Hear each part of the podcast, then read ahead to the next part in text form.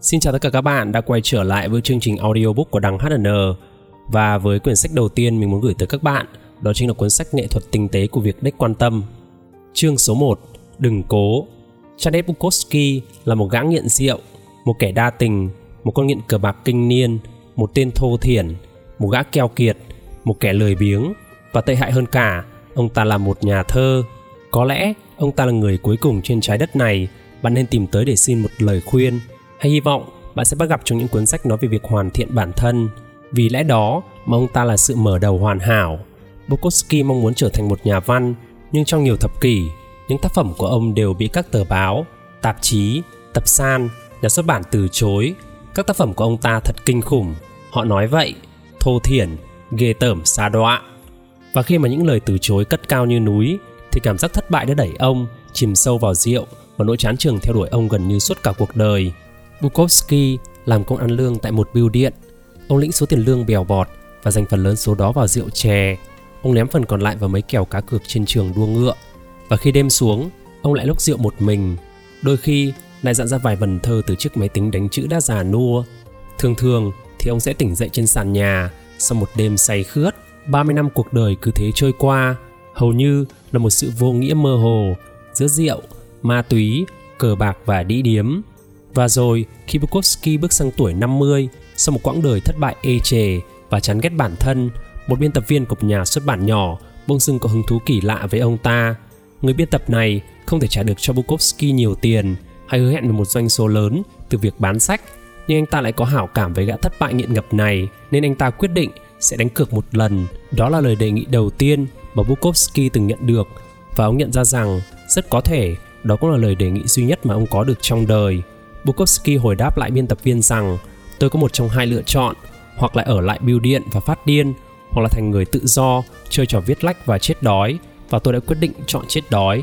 Sau khi ký hợp đồng, Bukowski hoàn thành cuốn tiểu thuyết đầu tiên của mình trong 3 tuần. Nó được đặt tên đơn giản là Post Office. Trong phần đề tặng, ông viết rằng không dành cho ai hết. Bukowski trở thành nhà văn và nhà thơ. Ông viết liên tục và xuất bản 6 cuốn tiểu thuyết và hàng trăm bài thơ bán được tới hơn 2 triệu bản. Sự nổi tiếng của ông nằm ngoài dự đoán của tất cả mọi người, bao gồm cả chính ông nữa. Câu chuyện của Bukowski thật ra rất quen thuộc trong xã hội của chúng ta. Cuộc đời của Bukowski chỉ là một minh chứng cho cái gọi là giấc mơ Mỹ, một người tranh đấu cho điều mà anh ta mong muốn, không bao giờ từ bỏ và đạt được giấc mơ lạ lùng nhất trong đời. Người ta còn có thể dựng phim về nó nữa kìa. Chúng ta đều nhìn vào những câu chuyện như kiểu của Bukowski và kết luận rằng, thấy chưa, ông ta không từ bỏ, ông ta không ngừng cố gắng và ông ta luôn tin vào chính mình. Ông ta đã vượt qua mọi sóng gió và khẳng định bản thân. Điều kỳ lạ chính là dòng chữ được khắc trên bia mộ của bukowski. Đừng cố. Hãy xem, ngoài tiền bán sách và danh tiếng, bukowski là một kẻ vứt đi. Ông ta cũng biết như vậy và thành công của ông không xuất phát từ quyết tâm trở thành người chiến thắng, mà từ thực tế rằng ông biết mình là kẻ thua cuộc, chấp nhận nó và rằng ông đã viết rất chân thật về điều đó. Ông không bao giờ cố gắng trở thành một ai đó. Điều tuyệt vời trong tác phẩm của Bukowski không phải nằm ở việc vượt qua những sự khác biệt khó tin hay nâng tầm bản thân trở thành một hình tượng sáng chói trong lĩnh vực văn học, mà trái ngược hoàn toàn, đó đơn giản là khả năng của ông trong việc hoàn toàn và không hề sợ hãi khi thành thật với bản thân, đặc biệt là những phần tệ hại nhất và chia sẻ những thất bại của mình mà không hề ngại ngần hay nao núng. Đây mới thực sự là câu chuyện về thành công của Bukowski. Ông hài lòng về sự thất bại của bản thân mình. Bukowski đích thèm quan tâm tới thành công, ngay cả sau khi đã nổi tiếng ông vẫn xuất hiện trong các sự kiện đọc thơ và miệt thị độc giả của mình. Ông vẫn bộc lộ bản chất của mình trước công chúng và cố gắng ngủ với mọi người đàn bà mà ông gặp. Danh vọng và thành công không khiến ông trở nên tốt đẹp hơn, mà cũng chẳng phải trở thành một con người tốt đẹp hơn. Ông mới có thể đạt tới thành công và danh vọng. Tự hoàn thiện bản thân và thành công thường đi cùng với nhau, nhưng điều ấy không cần thiết phải có nghĩa rằng chúng là một. Văn hóa của chúng ta ngày nay thường tập trung một cách ám ảnh vào những kỳ vọng tích cực phi thực tế, như hạnh phúc hơn, khỏe mạnh hơn trở thành người tốt nhất, tốt hơn những người khác, trở nên thông minh hơn, nhanh nhạy hơn, giàu có hơn, gợi cảm hơn, nổi trội hơn, năng suất hơn, đáng được ngưỡng mộ và ghen tị hơn, trở nên hoàn hảo, tuyệt vời trong những bức hình tự sướng. Trước mỗi bữa sáng, hôn tạm biệt người tình cùng hai đứa con chung và một đứa con riêng. Sau đó, bạn ngồi trên chuyên cơ riêng đến với công việc tuyệt vời của mình, nơi bạn dành cả ngày trời để làm những việc có ý nghĩa phi thường mà có lẽ sẽ cứu thế giới này vào một ngày nào đó. Nhưng khi bạn dừng lại và thực sự suy nghĩ về điều đó, lời khuyên thông thường về cuộc sống, tất cả những thứ mang tính tích cực và hạnh phúc về việc tự hoàn thiện bản thân mà chúng ta thường được nghe, thực sự đều gắn liền với những thứ mà bạn còn thiếu. Nó gói gọn trong những gì bạn nhận thức được về sự thiếu sót của bản thân và những thất bại hiển nhiên. Và rồi, nhấn mạnh chúng với bạn bạn học cách kiếm tiền tốt nhất bởi vì bạn cảm thấy bản thân mình chưa làm ra đủ tiền bạn đứng trước gương và nhắc đi nhắc lại những câu khẳng định rằng mình xinh đẹp bởi vì bạn cảm thấy mình chưa đủ xinh đẹp. Bạn làm theo những lời khuyên về hẹn hò và duy trì mối quan hệ bởi vì bạn cảm thấy bản thân mình chưa đủ đáng yêu và được yêu. Bạn cố gắng thực hiện các bài tập tưởng tượng vớ vẩn về việc trở nên thành công hơn bởi vì bạn cảm thấy mình chưa đủ thành công. Chớ trêu thay, sự ấn định tích cực về việc trở nên tốt hơn, xuất sắc hơn chỉ nhằm nhắc đi nhắc lại với chúng ta về những điều mà chúng ta không phải là, về những thứ mà chúng ta còn thiếu và về những điều mà chúng ta lẽ ra phải trở thành nhưng hoàn toàn thất bại. Sau hết, không một con người thực sự hạnh phúc nào lại cảm thấy cần thiết phải đứng trước gương và làm nhảm rằng mình đang hạnh phúc. Và hạnh phúc chỉ đơn giản, đó là hạnh phúc mà thôi. Ở texas, có câu thành ngữ, con chó nhỏ nhất thường sủa to nhất. Một người đàn ông tự tin cảm thấy không cần phải chứng minh rằng anh ta đang tự tin. Một người phụ nữ giàu có không cần phải chứng tỏ rằng mình đang giàu có. Dù cho bạn có là thế này hay thế kia đi chăng nữa. Nếu như bạn mơ tưởng về một thứ gì đó suốt, thì bạn đang củng cố cho tiềm thức lặp đi lặp lại về thực tế rằng bạn vẫn chưa có nó. Mọi người và những nhà làm quảng cáo trên tv muốn bạn tin rằng chìa khóa dẫn tới cuộc sống tốt đẹp hơn, đó là một công việc tốt hơn, hay một chiếc xe hơi sành điệu hơn, hay một cô bồ ngon lành hơn, hoặc cũng có thể đó là một cái bể bơi bằng hơi cho bọn trẻ. Thế giới này cứ liên tục nói với bạn rằng con đường dẫn tới một cuộc sống tốt đẹp hơn là nhiều nhiều và nhiều hơn nữa mua nhiều hơn, sở hữu nhiều hơn, làm ra nhiều hơn, làm tình nhiều hơn, trở nên nhiều hơn. Bạn thường bị oanh tạc với những thông điệp về việc bận tâm đến mọi thứ. Mọi lúc, bận tâm về một chiếc tivi mới, bận tâm đến việc có một kỳ nghỉ hoành tráng hơn so với đồng nghiệp, bận tâm tới thứ đồ trang trí trong vườn nhà mình, xoắn xích cả lên với việc có một chiếc gậy tự sướng phù hợp. Tại sao lại như vậy? Mình đoán là bởi vì khi bạn bận tâm đến nhiều thứ hơn, thì các công ty họ mới kiếm được nhiều tiền hơn và trong khi chẳng có gì sai trái, với kết quả kinh doanh tốt đẹp, vấn đề nằm ở chỗ quá nhiều mối bận tâm sẽ ảnh hưởng xấu tới sức khỏe tinh thần của bạn. Nó khiến cho bạn trở nên hời hợt và giả tạo. Vẫn dành cả đời mình vào việc chạy theo ảo tưởng về hạnh phúc và sự mãn nguyện. Chìa khóa để có một cuộc sống tốt đẹp hơn, đó chính là đất quan tâm tới mọi thứ. Bớt để ý đi hay quan tâm đến thứ thật sự cấp bách và thực sự quan trọng mà thôi. Vòng lặp địa ngục. Trong các bạn thường vang lên lời diễu cợt đầy xảo quyệt rằng nếu bạn để kệ nó, bạn sẽ trở thành kẻ dở hơi. Bạn thử nói xem, điều này có quen thuộc với bạn không nhé? Bạn cảm thấy lo lắng khi đối mặt với một ai đó trong đời mình. Cơn lo lắng hành hạ bạn và bạn bắt đầu tự hỏi rằng, tại sao mình lại lo lắng như vậy nhỉ? Và giờ thì bạn trở nên lo lắng về việc lo lắng. Ôi không, lo lắng gấp bội. Giờ thì bạn lại lo lắng về sự lo lắng của mình mà dẫn tới nhiều lo lắng hơn. Nhanh lên, whisky để ở đâu thế nhỉ? Hay ví dụ, như bạn gặp vấn đề với những cơn giận bạn bực mình trước những sự việc ngớ ngẩn và ngu ngốc nhất. Và bạn chẳng biết vì sao nữa. Và việc bạn dễ dàng nổi nóng càng khiến bạn trở nên khó chịu hơn. Và rồi, khi bạn nổi giận kha khá, bạn nhận ra rằng việc cứ cáu giận sẽ luôn khiến bạn thành ra nông cạn và xấu tính.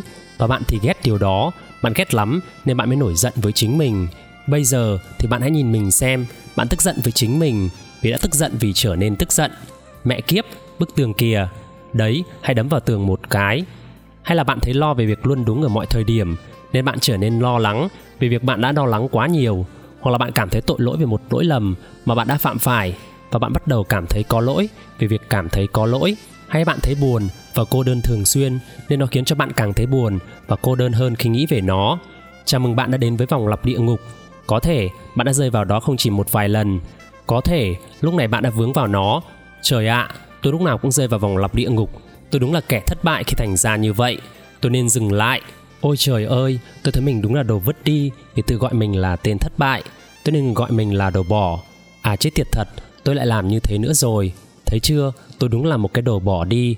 Hãy bình tĩnh nào, bạn của tôi. Dù bạn có tin hay không, thì đây chính là phần tốt đẹp nhất của việc là một con người. Chỉ rất ít loài vật trên thế gian này mới có cái khả năng suy nghĩ. Nhưng chỉ loài người của chúng ta mới có những suy nghĩ về việc suy nghĩ vậy. Nên tôi có thể nghĩ về việc xem video của Miley Cyrus trên YouTube và rồi ngay lập tức nghĩ rằng tôi là một gã bệnh hoạn vì muốn xem video của Miley Cyrus trên YouTube vậy. Ôi cái sự diệu kỳ của ý thức.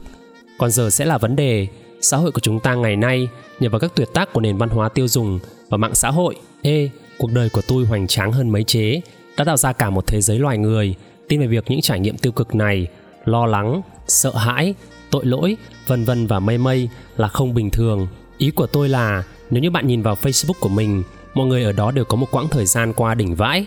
Này nhé, tám kẻ kết hôn liền trong tuần này và một đứa nhóc 16 tuổi nào đó trên TV bị một con Ferrari rơi trúng đầu nên ngày sinh nhật. Đứa khác thì cá kiếm được những 2 tỷ đô nhờ viết ra một ứng dụng sẽ tự động cung cấp giấy vệ sinh cho bạn ngay khi hết. Trong khi ấy thì bạn cứ luẩn quẩn ở nhà mà vuốt ve mèo, bạn chẳng thể làm gì ngoài việc nghĩ rằng cuộc đời mình tệ hơn bạn tưởng. Vòng lặp địa ngục đã trở thành giới tuyến vùng bệnh dịch khiến cho nhiều người chúng ta bị căng thẳng quá độ, loạn thần kinh và chán ghét bản thân thái quá.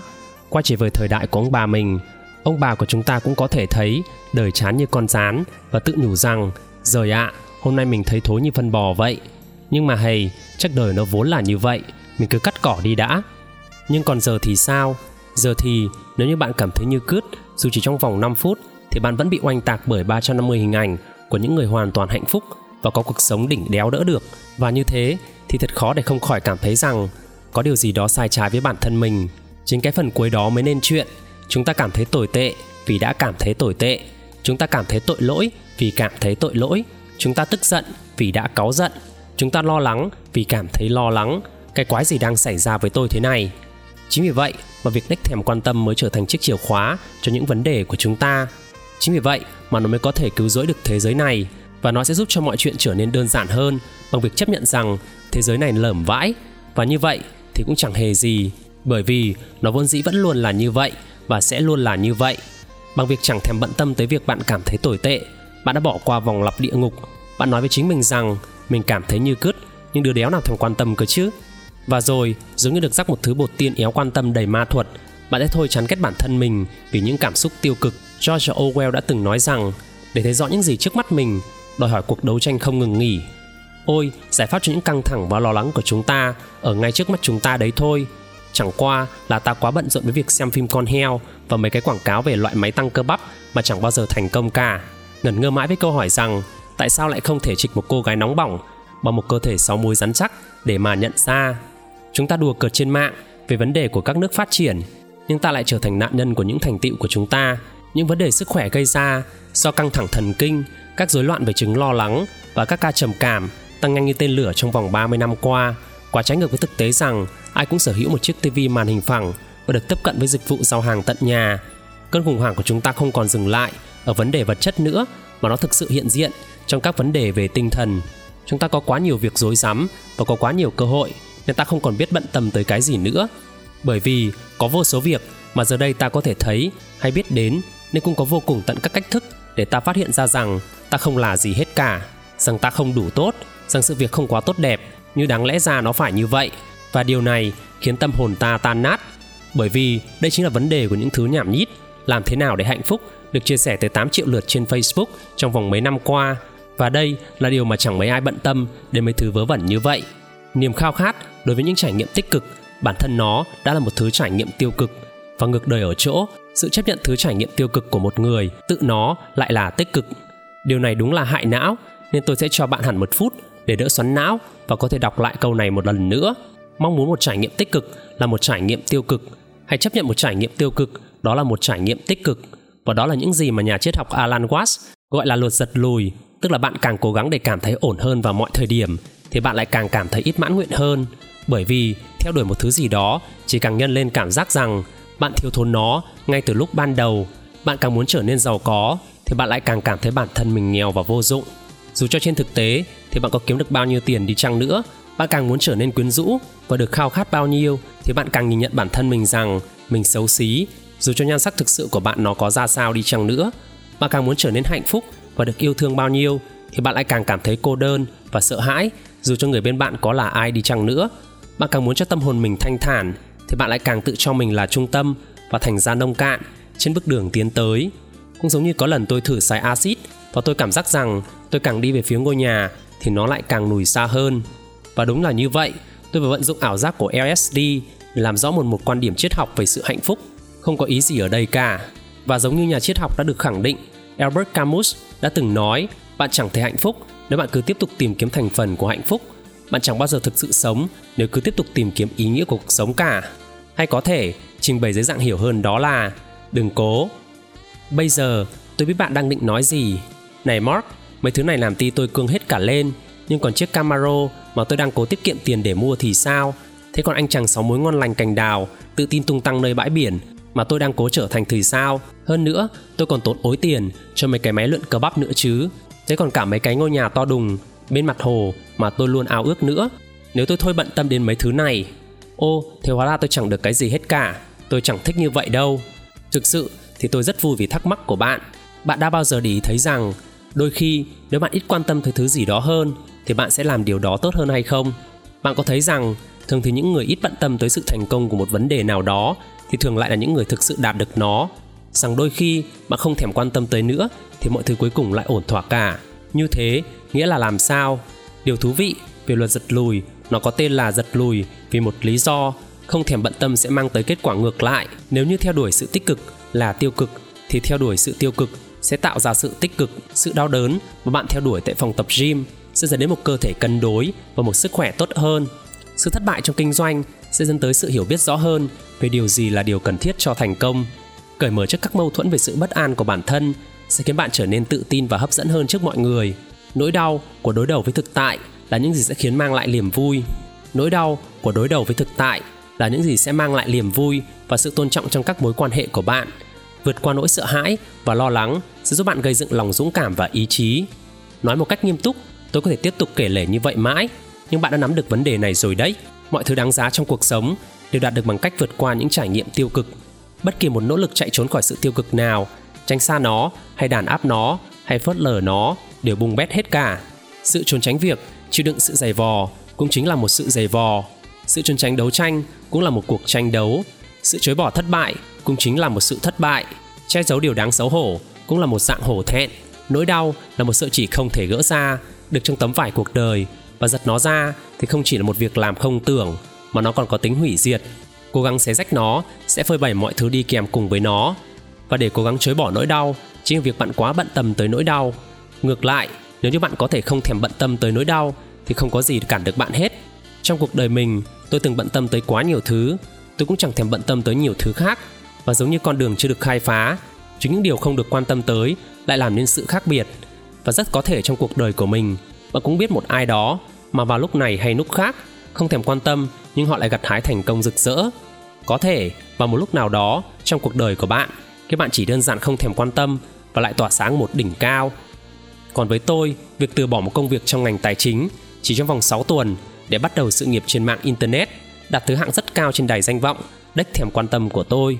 Cũng như vậy, đối với những quyết định bán gần hết tài sản của mình và chuyển tới Nam Mỹ, bận tâm ư, không hề, cứ thế mà xách ba lô lên và đi thôi. Những khoảnh khắc đếch thèm bận tâm như vậy chính là những khoảnh khắc khắc họa lên cuộc đời ta, bước biến chuyển quan trọng trong sự nghiệp, quyết định tự phát về việc bỏ ngang đại học và lập ban nhạc rock, quyết định về việc cuối cùng đã đá thằng bồ vô dụng, thường hay mặc trộm quần lót bó căng của bạn việc đích thèm bận tâm chính là nhìn vào những thách thức khó khăn và đáng sợ nhất của cuộc đời mà vẫn hành động.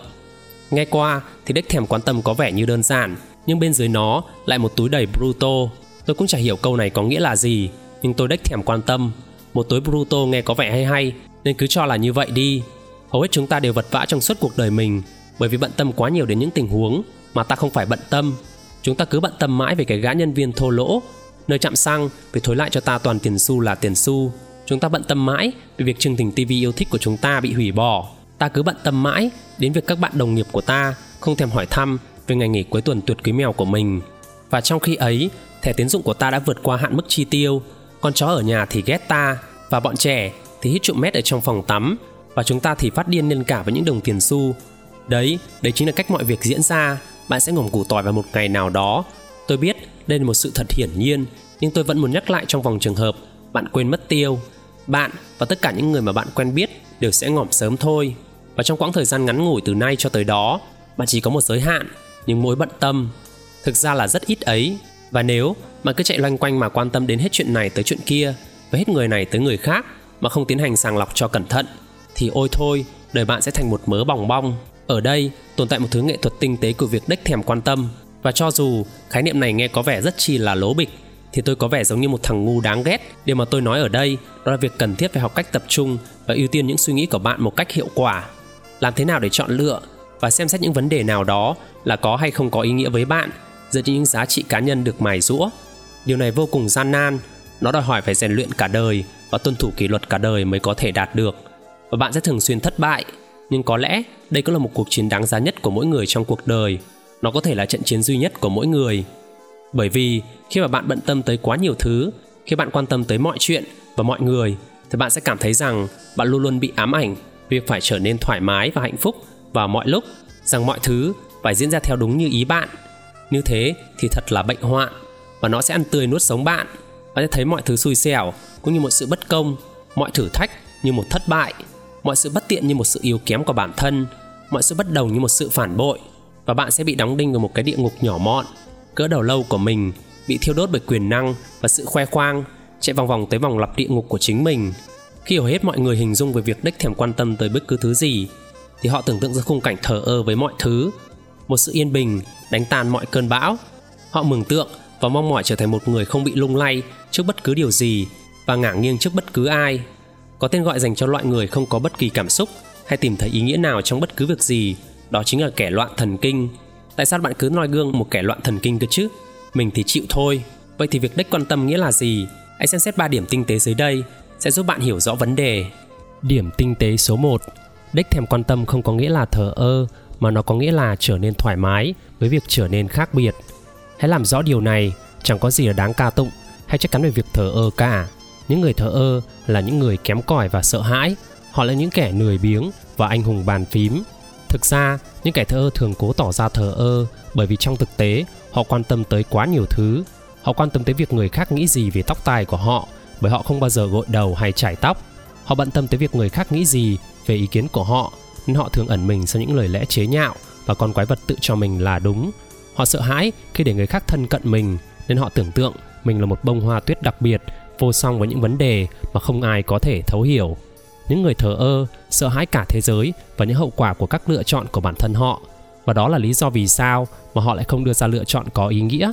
Họ trốn tránh trong cái hố xám xịt, vô cảm của sự tự quan tâm đến mình và tự thương xót mình do chính họ đào ra không ngừng làm sao lãng bản thân khỏi những sự không may làm tiêu tốn của họ không biết bao nhiêu là thời gian và năng lượng mà được gọi chung là cuộc sống này bởi vì đây chính là bí mật của cuộc sống chẳng hề có thứ gọi là không bận tâm bạn bắt buộc phải quan tâm tới một điều gì đó đó là một phần trong cơ chế sinh học của chúng ta khi luôn quan tâm tới một thứ gì đó và do đó luôn bận tâm tới nó do đó câu hỏi ở đây là chúng ta bận tâm tới cái gì chúng ta lựa chọn bận tâm tới cái gì và làm sao chúng ta có thể không bận tâm tới những thứ không có ý nghĩa khác. Gần đây, mẹ tôi gặp phiền toái với một người bạn thân vì tiền bạc. Nếu như tôi là kẻ thờ ơ, tôi sẽ nhún vai và nhấp một ngụm cà phê mocha và rồi tiếp tục tải về một phần phim nữa. Tiếc quá mẹ ạ. À. Nhưng thay vì vậy, tôi lại thấy phẫn nộ, tôi thấy bực bội và tôi đã nói rằng không, mặc kệ nó mẹ ạ, ta nên tìm luật sư và kiện cái lão khốn nạn kia thì hơn. Tại sao ư? Bởi vì con đếch thèm quan tâm, con sẽ nghiền nát cuộc đời thằng cha này nếu buộc phải như vậy. Nó minh họa cho sự tinh tế đầu tiên của việc đếch thèm quan tâm khi mà chúng ta nói rằng chết tiệt xem kìa, Mark Manson đếch thèm quan tâm, chúng ta không có ý nói rằng tên này đếch thèm quan tâm tới cái gì hết, mà ngược lại, chúng ta muốn nói rằng tên này không quan tâm nơi bề mặt của những mục tiêu của anh ta. Anh ta không quan tâm tới việc làm ai đó bực mình để làm những gì mà anh ta cho là đúng đắn, hay quan trọng hay cao quý. Chúng ta muốn ám chỉ rằng Mark là loại người sẽ viết về anh ta ở ngôi thứ ba bởi vì anh ta cho rằng như thế rất được anh ta chỉ đích thèm quan tâm. Điều này thật đáng ca ngợi. Không, không phải về tôi đâu lũ ngốc ạ, à, mà là việc vượt qua những khó khăn kia, về cả việc sẵn lòng trở thành một kẻ khác biệt, một kẻ bị xã hội ruồng bỏ, một kẻ khốn cùng. Tất cả chỉ vì hệ chân giá trị của một con người, sự sẵn lòng đối mặt với thất bại và giơ ngón tay giữa của bạn ra với nó. Là những người không thèm quan tâm tới những khó khăn hay thất bại, hay tự làm mình xấu hổ, hay dính shit thêm một vài lần nữa. Những người chỉ cười và vẫn tiếp tục làm những việc mà họ tin tưởng, bởi họ biết đấy là điều đúng đắn họ biết rằng điều ấy còn quan trọng hơn cả chính bản thân họ còn quan trọng hơn cả những cảm nhận và danh dự và cái tôi của họ họ nói rằng mẹ nó chứ không phải mọi điều trong cuộc sống mà là về tất cả những điều không quan trọng trong cuộc sống họ giữ trữ sự quan tâm của mình cho những điều thật sự có ý nghĩa. Bạn bè, gia đình, mục đích, burrito và một và hai vụ kiện tụng pháp lý.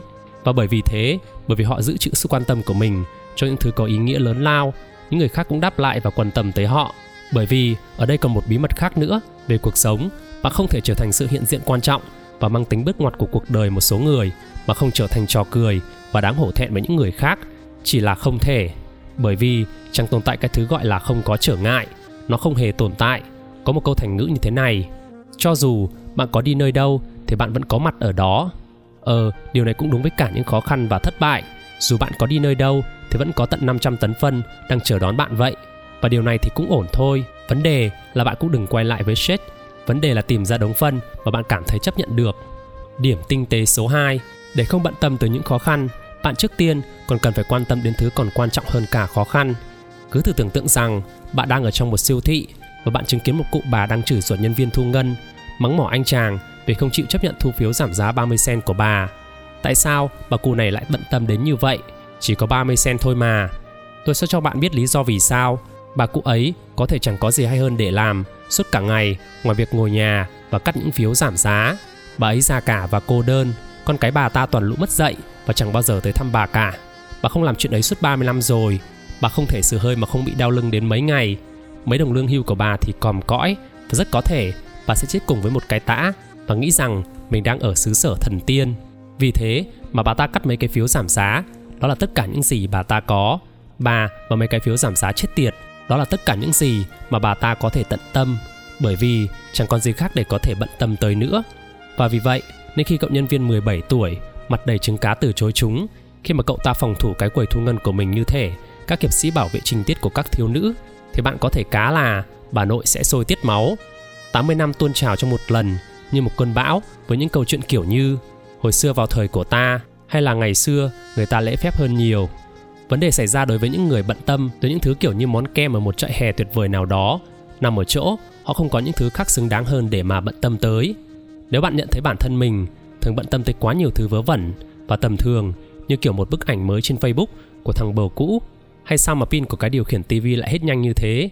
Hay bỏ lỡ một đợt mua hai tặng một, lọ dung dịch rửa tay trong siêu thị, thì có lẽ cuộc đời bạn không có gì diễn ra mấy để mà quan tâm tới nó một cách thích đáng. Và đó thực sự là một vấn đề đối với bạn, chứ không phải là cái chai nước rửa tay hay là cái điều khiển tivi kia đâu. Tôi từng nghe một nhà nghệ thuật nói rằng, khi một người không gặp phải vấn đề gì cả thì thậm chí họ sẽ tự động tìm cách để kiến tạo ra chúng.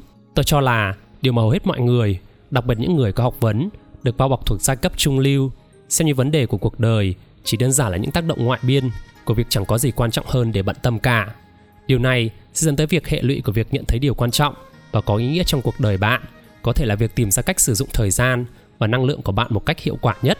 Bởi vì nếu như bạn không thể tìm thấy được thứ gì có ý nghĩa, thì sự quan tâm của bạn sẽ rơi vào những mục đích vô nghĩa và phủ phiếm.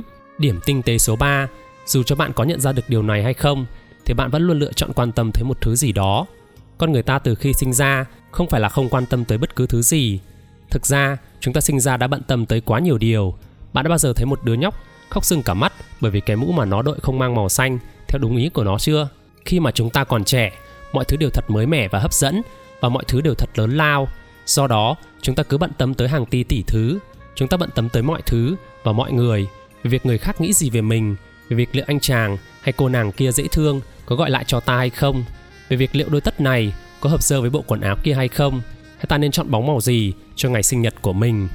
Khi chúng ta già hơn một chút cùng với lợi thế của kinh nghiệm và chứng kiến thời gian đã trôi quá nhanh thì chúng ta bắt đầu nhận ra rằng hầu hết những việc như thế đều chẳng có ý nghĩa mấy trong cuộc đời của ta cả những người mà ta bận câm quá tới cảm nhận của họ trước đây thì giờ chẳng còn xuất hiện trong đời ta nữa những sự chối từ đầy đau đớn vào thời điểm đó hóa ra lại là điều tuyệt vời nhất. Chúng ta nhận ra rằng người ta thường thì cũng chẳng mấy bận tâm tới những chi tiết cạn cợt về chúng ta và ta lựa chọn không ám ảnh nhiều nữa về mấy cái thứ đó. Và về cơ bản, chúng ta trở nên có chọn lựa hơn về việc sẵn sàng bận tâm tới thứ gì đó. Đây chính là cái gọi là sự trưởng thành. Khá là ổn. Thỉnh thoảng bạn cứ thử mà xem, trưởng thành là một khi ai đó học được rằng chỉ bận tâm tới những thứ mà đáng để bận tâm. Giống như là Bull Morland từng nói với cộng sự thám tử của MC Leoty của mình rằng, đó là những gì anh có được bận tâm tới, một việc không đến lượt anh bận tâm đến.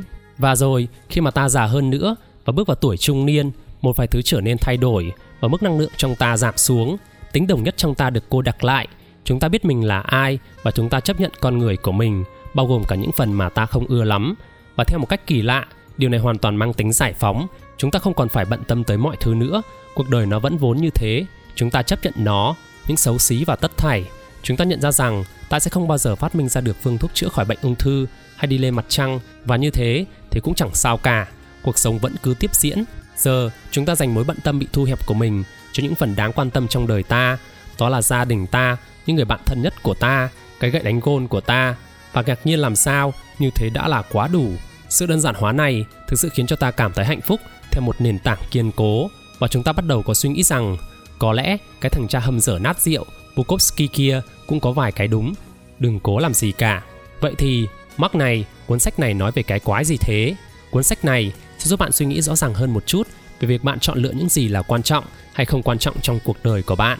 Và tôi tin rằng, ngày nay, chúng ta đang đối mặt với một cơn bệnh dịch về mặt tinh thần. Một trong số đó là con người ta không còn nhận ra rằng, cũng chẳng sao cả, nếu đôi khi mọi chuyện có trở nên tồi tệ. Tôi biết là, điều này nghe qua thì có vẻ như lười nhác về mặt trí tuệ, nhưng tôi đảm bảo với bạn rằng đây là một vấn đề sống còn hẳn hoi, bởi vì khi mà ta tin rằng việc sự việc có đôi khi trở nên thật tồi tệ là không chấp nhận được, thì khi đó ta sẽ bắt đầu buộc tội bản thân một cách vô thức chúng ta sẽ bắt đầu cảm thấy như có gì đó sai sai với bản thân mình, mà sẽ dẫn ta tới mọi dạng cố gắng sửa chữa, như là mua một lúc tới tận 40 đôi giày, hay nốc thật nhiều săn nát với cả vodka trong một buổi tối thứ ba, hay xả súng vào một chiếc xe buýt đưa đón bọn học sinh. Niềm tin rằng việc cảm thấy không thích đáng trong một vài thời điểm là không ổn, chính là nguồn gốc của việc vòng lặp địa ngục đang thống trị nền văn hóa của chúng ta. Ý tưởng của việc không thèm quan tâm là một cách đơn giản nhằm tái định hướng những kỳ vọng của chúng ta đối với cuộc sống và lựa chọn xem cái gì là quan trọng, cái gì không.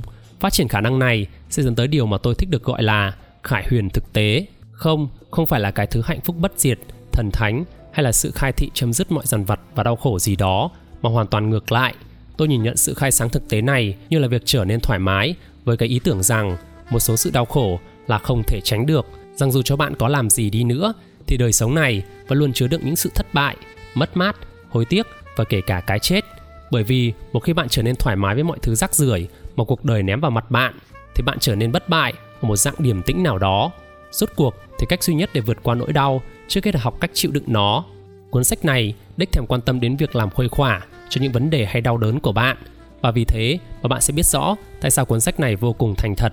Nó không phải là một sự chỉ dẫn để đạt sự vĩ đại, khó có thể như vậy, bởi vì sự vĩ đại gần như là một thứ ảo tưởng trong tâm trí chúng ta, là một đích đến được tạo dựng mà chúng ta ép buộc bản thân mình phải theo đuổi, là Atlantic trong tâm tưởng của chúng ta. Thay vì thế, cuốn sách này sẽ biến những nỗi đau của bạn trở thành một thứ công cụ, biến những chấn thương trở thành sức mạnh và biến những vấn đề trở thành những vấn đề sáng sủa hơn. Đây là một sự tiến bộ thực thụ. Hãy suy nghĩ về nó như một kim chỉ nam cho những sự đau khổ và làm thế nào để thực hiện mọi việc một cách tốt hơn, có ý nghĩa hơn, với nhiều đam mê và sự khiêm tốn hơn. Đây là cuốn sách về việc nhẹ nhàng và tiến về phía trước, mặc kệ những thống khổ dằn vặt bạn, về việc có thể ngủ ngon hơn, mặc kệ những nỗi sợ hãi khủng khiếp nhất dày vò bạn và cười nhạo những giọt nước mắt khi mà bạn rơi lệ.